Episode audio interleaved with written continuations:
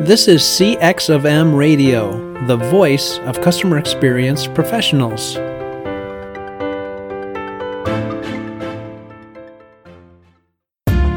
Welcome to another episode of Press One for Nick. Your host, Nick Glimsdahl, is the Director of Contact Center Solutions at VDS. Through conversations with customer service and customer experience leaders, Nick and his guests exchange insightful stories, best practices, and invaluable lessons they have learned along the way. My guest on the podcast today is Roger Dooley. Roger is an author, keynote speaker, podcast host, Forbes contributor, friction hunter, and Texas barbecue fan. Welcome to the podcast, Roger. Well, thanks for having me on, Nick. I appreciate it. Yeah, uh, you know, before we get started, I I need to ask one question. What is your favorite type of, of Texas barbecue? Well, I guess if somebody came to Austin, where I live, and said, "Okay, Roger, I'm going to have a chance to visit one barbecue restaurant one time. What should I get? Uh, yeah. I would have to go with the brisket. Uh, and there are certainly differences between restaurants, but uh, rather than singling out my favorite, I go with the brisket. And then the, the key thing to ask for that many people might not know if they're not from the area is to get the moist brisket. Now, huh. moist is uh, basically a rebranding of fat.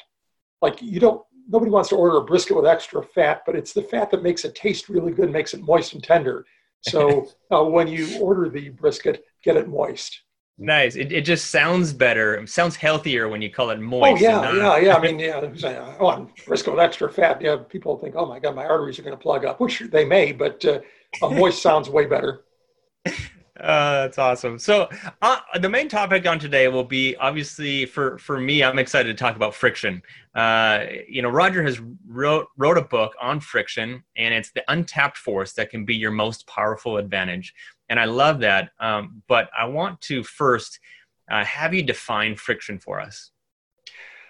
Basically, the simplest definition is any unnecessary effort to perform a task, uh, and uh, in the book, I really expand that in various ways into employee experience and whatnot. But I know you focus a lot on customer customer experience, Nick. Uh, and there, it means uh, any unnecessary effort that your customers have to go through to accomplish what they want. Uh, think of standing in line for an hour at the DMV. Uh, that is really high friction. Uh, and yeah. just the other day, I did a I found some data from a user experience specialist, uh, Peter Ramsey from the UK, who evaluated how many clicks it took to open an account at different banks and financial institutions, and then how many days it took before he was able to actually use his account. Uh, and the differences were staggering. Uh, um, it was something like, uh, I don't recall the exact numbers, but the lowest one had about 25 clicks to set up. Uh, the highest one had something like 125. The uh, the fastest institutions, there were several uh, that were able to get the account usable in two or three days. Uh, the longest one, which was a huge uh, bank that's been around for ages, HS, HSBC, uh, took 36 working days before he was able to use it. Now imagine if you open up an account because you had a check that you wanted to deposit or something. You know, a month and a half later, you're going to really be wondering about that. And so, you know, to me, like those are pretty extreme examples. But yeah. you know, I guarantee you that everybody has some unnecessary effort in their customer experience and in their customer journey. Uh, and my mission is to help them find it and eliminate it. Yeah, no, that's a that's a good point. You know, how do you just because you're a hundred plus year old year old organization doesn't mean that customers will continue to do business with you. Uh, no, no, exactly. Look- yeah, I mean, it's it's uh, you would say, well, it's all about trust, right? I mean, hey, if you're going to put your money in a bank, uh, you want somebody who's uh, uh, got a brand that's been trusted, preferably trusted for decades or centuries. Uh, mm-hmm. You know, but uh, if you got to wait a month and a half to get your account open, uh, that isn't going to help at all. You know, and if somebody says, "Hey, uh, I can do it tomorrow," and uh, we're properly insured just like the other banks, it's like deal, we're done. Yeah, yeah, absolutely. You know, on the title of your of your LinkedIn said that you were a friction hunter. So how do you go about hunting for friction? Uh, you know, the best way, there's, there's many different tools you can use. Uh, the best way, first of all, is just to observe your customers. Uh, and if you are a customer experience person uh, inside a company or perhaps working with a company, uh, to go through that experience yourself as best you can as a naive user without knowing uh, any shortcuts or using any special advantages. often when people are subjected to their own customer experience of having to set up an account or to place an order, uh, they find that wow, this uh, this is really much more awkward than I would expect, uh, and sometimes they get hung up in the process too. And so, I mean, just observing customers and doing yourself is one. Uh, then beyond that, uh, you know, most of our processes are digital these days, and as a result, we've got great digital metrics. You know, we can measure uh, how long people spent on every step of the process. We can see what people clicked on, what people tried to click on that wasn't clickable. You know, people are yeah. clicking on something on your web page or on your in your mobile app, uh, and it's not clickable. Uh, you are confusing them. You're wasting their effort. You're frustrating them, and they may or may not get to the thing that you wanted them to click. You know, there's so many different metrics. Uh, sophisticated, uh, like really large companies, uh, even measure, they can do behavioral analytics down to the product level to see where people are getting hung up on a product. Uh, they can do things like measure rage clicks, like when people are clicking uh, something so frantically because they're so mad at it, uh, uh, or even uh, measure in you know these automated voice menus that we all love, where you know please listen to all the options carefully because we recently changed them. When there's nine options, none of which are right. Um, yeah. they actually have profanity detectors so you can measure when people are cursing at your voice menus. And you know, if, if people are cursing at your voice menus, you're probably doing it wrong. Yeah, they also have, uh, I believe, like voice inflection. So you can also hear uh, during the conversation, once you speak to an agent, on um, how the volume of your voice is, or if somebody is saying, "Hey, I want to speak to your manager," it can almost click over to the to the leadership. But yeah, it's it's interesting. I, I've never heard of the the the the amount of clicks or the how they click on your on your site. So that's that's an interesting way to, to go about yeah, it's, it's, it's, not all that common. I, to me, uh, measuring uh, unnecessary clicks is probably uh, the simplest and easiest things. And there are tools that you can uh, you can even get free tools up to some uh, level of volume uh, that'll measure clicks. and you would be surprised at what people try and click on. Uh, and you know you'll get random clicks all over the page because of accidents and just people bump their mouse or something and stuff like that. Yep. But when you find a click hotspot on something that's not clickable, meaning that multiple people are doing that, uh, then you've probably got a problem there, and you better take a look at it. hey, either yeah. either make it clickable. You know, if people want to click on it, uh, if it's obvious what they're expecting to have happen, mm-hmm. uh, like if there's they're clicking on the words "open account," uh, and really they're supposed to be clicking on continue, well, maybe you ought to make the open account a hotspot too and let them click it. Uh, you know, don't necessarily say, you know, try and reroute them to the right thing. Let them do what they want to do. Right. Yeah, exactly. You know, as, as much as I'd like to to walk through your your entire book and, and kind of break that down chapter by chapter, we don't have uh, all the time. We, the we could we could do a weekly podcast for a year, and we could get it done. I think Nick.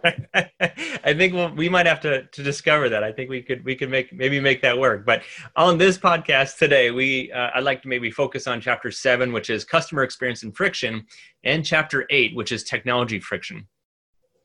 So the first chapter, uh, or the first uh, chapter seven, you mentioned delight is for dummies.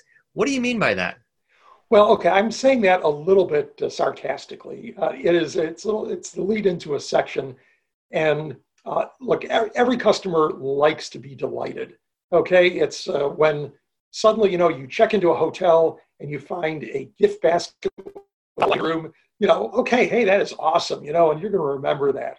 But uh, most businesses uh, cannot afford to delight their customers all the time or even often or perhaps at all. Uh, and delight is not a necessary ingredient for building customer loyalty. Uh, mm. Gartner, uh, the big market research company, did some really interesting research on customer effort. Uh, and they found that the true indicator for customer loyalty, what made customers loyal, was uh, minimal effort. They, they looked at the at customer service interactions and whether con- the customers consider them a high effort or a low effort interaction. And it's important to note that uh, it is in the eyes of the customer. In other words, you may think, well, hey, my customer service is actually pretty effective. I've, I've done our competition, and man, we're, we're better than they are.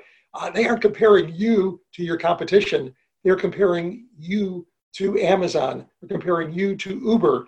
If your mobile app is harder to use than Uber's, uh, you suck. You know, it's uh, so, I mean, that first of all, the, the bar is set by the customer, not by you or some arbitrary metric of, yes, anything more than this is easy. It's whether people think it's easy or not. Uh, but customers who had uh, uh, a high effort experience in customer service uh, were about were like 94% likely to be disloyal. That's about 10 times as high as low effort customers. They were only about one tenth as likely to be a repeat purchaser. And even more amazing was the difference in the likelihood of them saying bad things about the brand. People who had a high effort experience said that they were about 88, 88% said they would be likely to say bad things about the brand, uh, where only 1% of low effort customers said that. Uh, so, you know, we know how important reviews are and Yelp and uh, online comments and Facebook. And know, people ask for recommendations. Hey, you know, have you used this brand? Uh, the last thing you want uh, is somebody who had a high effort customer service interaction, interaction trashing you uh, to their friends and their social media following. So, uh, you hmm. know, that's what really counts. in that in Gartner's research, that was more important than delight. Because uh, face it, delight is expensive. You know, if, uh, uh, like Ritz Carlton can delight their customers. You know, they are a very high margin product. They empower their people to spend up to two thousand dollars uh, making uh, things right for a customer. Uh, yeah. And that's without asking the manager. So, like, if you get the maid in the hallway and say, "Hey, you know, I had this problem in my room," and uh, you know, uh, even she is empowered to spend big bucks to get it taken care of without saying, "Oh, I'll, I'll ask my boss." So, I mean, that's that's remarkable, but very few companies uh, can afford to take that approach. And right. I think the great counterexample, Nick, is Amazon. Uh, you know, I am extremely loyal to Amazon. Uh, and I can prove that by with my credit card bills because uh, uh, it is littered with Amazon purchases. And about uh, I don't know a few years ago, uh, my loyalty to Amazon was tested because in the state of Texas we had not been paying sales tax. Then suddenly Amazon started collecting it. They worked a deal with the state and they started collecting sales tax. So for me, that was an immediate eight percent price increase. Now I said, okay, I better shop around. I'm going to start looking at other online sellers, e-commerce yeah. firms uh, who aren't yet collecting sales tax because I can save eight percent. Man, it'd be stupid to leave eight percent on the table, right? Uh, right. Uh, I found my behavior didn't change uh, at all because it was just so easy and frictionless to do business with them. Uh, and you know, but the funny thing is, Amazon has never delighted me. Okay, uh, you know, I've never gotten like some amazing extra thing in a box from Amazon. Uh, you know, I've never uh, gotten a call from Jeff Bezos saying, "Hey, Roger, just want to let you know we really appreciate your business." None of that. I have not talked to a human at Amazon in probably three or four years. The only mm-hmm. humans I've seen have been these anonymous delivery drivers, and it's a different one every time, as near as I can tell. You know, maybe it's not, but it always seems that mm-hmm. way. Who just like wordlessly uh, drop a package on your porch, uh, but they're always freaking on time. You know, it's uh, they are incredibly dependable, incredibly reliable. And for that reason, I keep doing business with them. And uh, for that reason, they keep gaining market share against other e commerce companies that are all trying to improve their logistics, improve their service to match Amazon's. Amazon is staying one step ahead of them and actually increasing their market share. Yeah, no, I, I would 100% agree. I could take all of the, the tape on Amazon of all the boxes and almost create a, create a wallpaper. uh, I, I've had so many boxes. But one of the stats that you had actually just mentioned was um, 88% of high effort customers say negative things about customer about the customer. Uh, this should mean that the customer should pay more attention to effort. Obviously, um, what are a few e- examples of high effort? Okay, well. Uh, in those customer service interactions, what Gartner found uh, was there were several. Uh, first of all, not being able to uh, settle the problem or handle the problem on the first contact. So if you uh, call in and you can't get your problem resolved in that first contact, uh, then it becomes high effort. If mm-hmm. you have to switch media, uh, in other words, if you start on Twitter and they say, oh, gee, you better call our 800 number, they can help you there okay, that becomes high effort. And, you know, I just had, I have great respect for FedEx. Uh, FedEx is one of my favorite companies uh, since I studied them in business school. And they do a really phenomenal job by and large, uh, but they insist on interacting with you by phone. Hmm. You know, uh, if you uh, start on Twitter, they refer you to their 800 number after after nothing really. Uh, uh, they say, maybe get your uh, uh shipping uh, tracking number or something. Say, well, okay, yep. we'll call call the 800 number.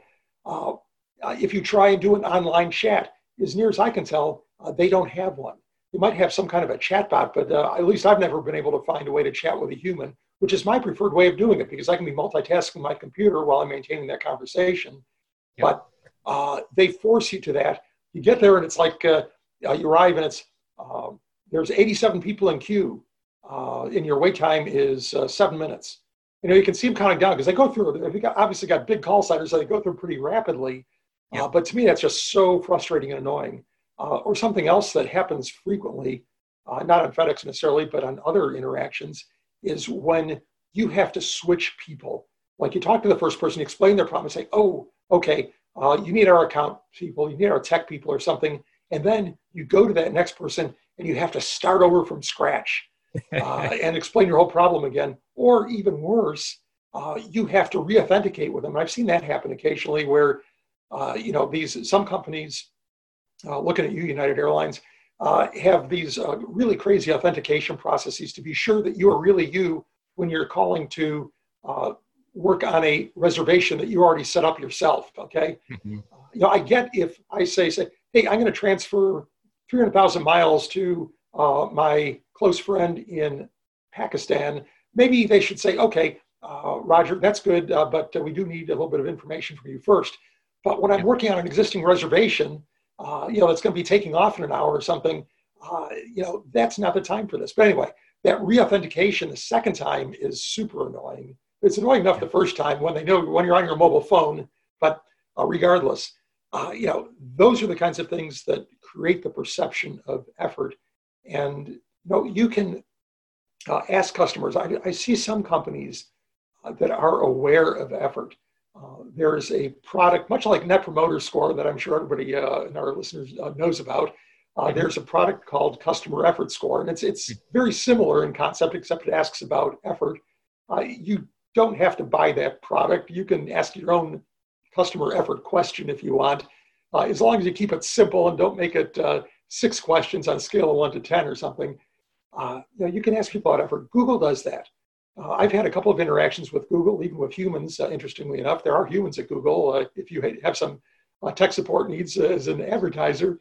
And they didn't ask, like, when I deal with my cable company, uh, my internet service provider. Uh, those are always high effort interactions. Every single one is high effort uh, because they don't really care because uh, they know they're a monopoly in their particular space. That's right. Uh, uh, but they don't ask you what you thought about their experience. They don't. They don't ask about even net promoter score. Would you recommend our service? Because by the time you get off the phone call, you're so pissed at them. They, of course, everybody's going to answer like three. No marketing manager wants to have an average net promoter score of 4.2. So right. they they don't ask that question. They say, uh, was your agent courteous? You know, uh, how would you rate their knowledge? Uh, you know, and where the only option you have is to either say, well, the agent was fine, it was your stupid processes that were awful, or throw the agent under the bus because you're pissed at the company. And, yeah. Uh, you know, that's, that's not how to do it. Uh, ask about effort. And, you know, if you got to use net promoter score or your own NPS type question, that's fine too. I mean, it's better than nothing. It is not the single metric that uh, the early promoters uh, suggested that it might have been, but it's definitely better than doing nothing. Right. Yeah. You, you kind of you mentioned on customer effort score. Um, is there a way to just eliminate effort across all organizations?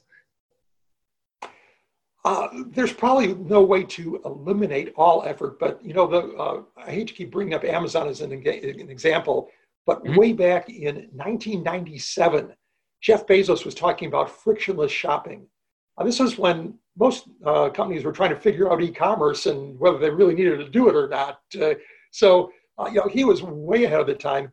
Uh, in 1998, they patented one-click ordering, uh, and that was to make shopping about as frictionless as it could possibly be. You see a product on their website, and you click one button, and 48 hours or less later, it is on your doorstep. Uh, so that's pretty close to zero friction. I mean, you do have to uh, decide that you want to buy the product, but that's about all the effort that it takes. Uh, and, you know, they've, uh, ended up getting in a battle with Barnes and Noble, who was their competitor at the time. They were primarily books then. Uh, mm-hmm. Uh, Barnes and Noble said, "Well, they can't patent that," so they implemented their own one-click type system.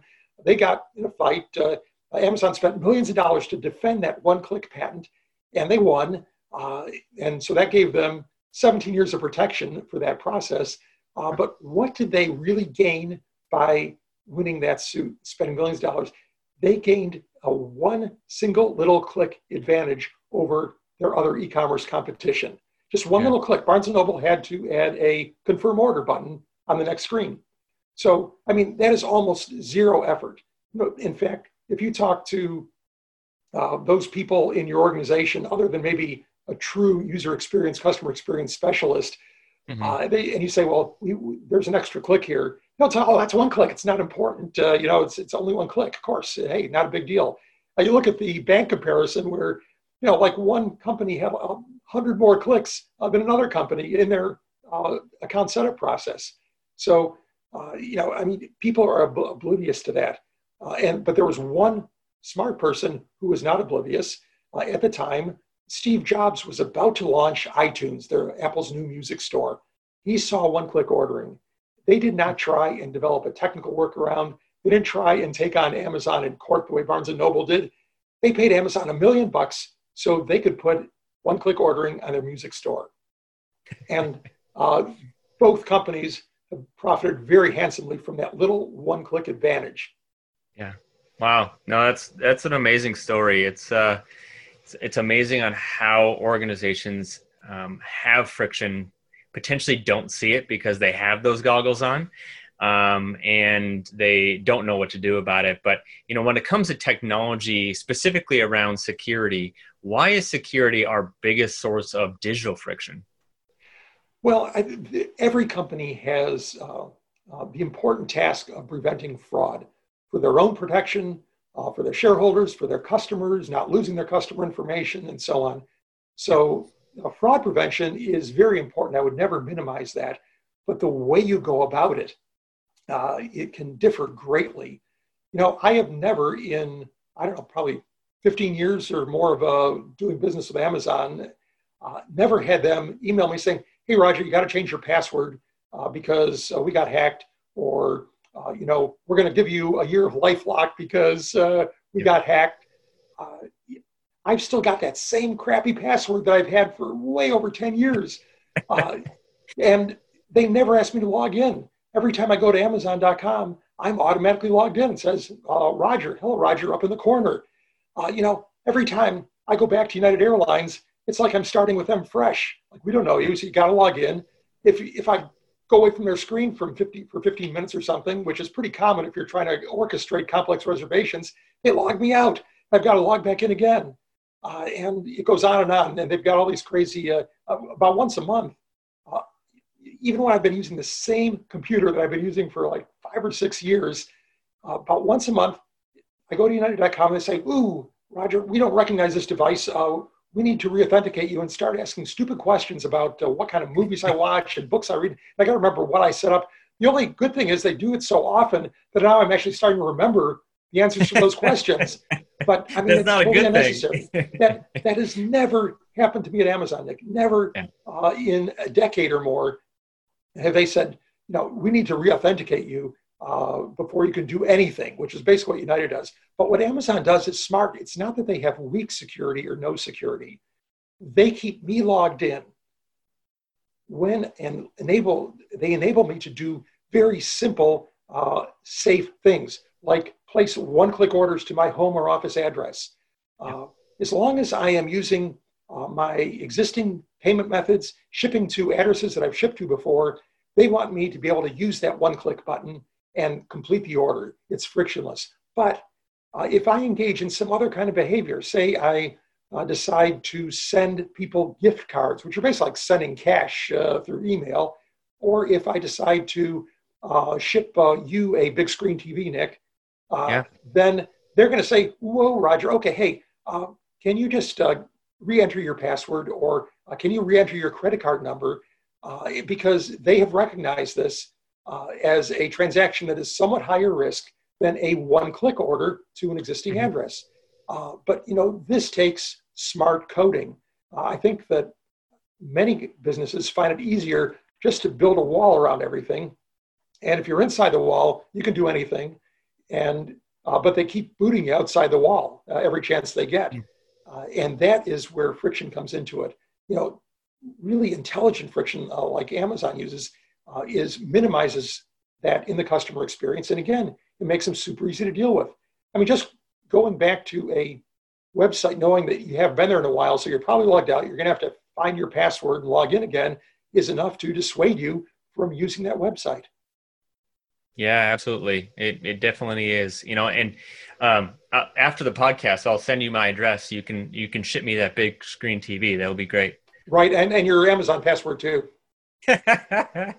so I ask uh, two questions to every guest. At that, will speed it up because you'll be shipping to your home address, so it'll go a lot faster than if I ship it to you. perfect, perfect. We'll, we'll, we'll see what we can do on the back end. But so I ask two questions to everybody who is a guest, and the first question is: is what book or person has it influenced you the most in the past year?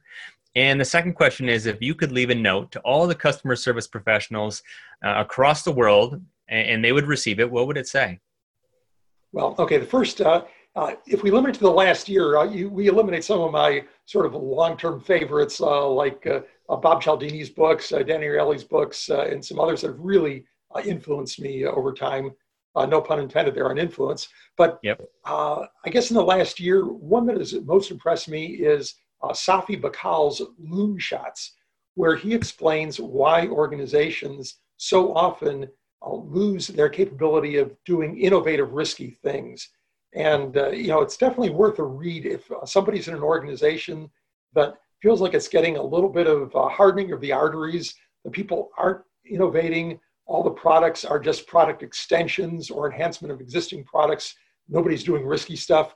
Uh, that's that's a great read, I think. Uh, and he has some some really interesting logic about how uh, structure is can be more important than culture. In fact, we've probably all heard the old line about uh, culture eats strategy for breakfast.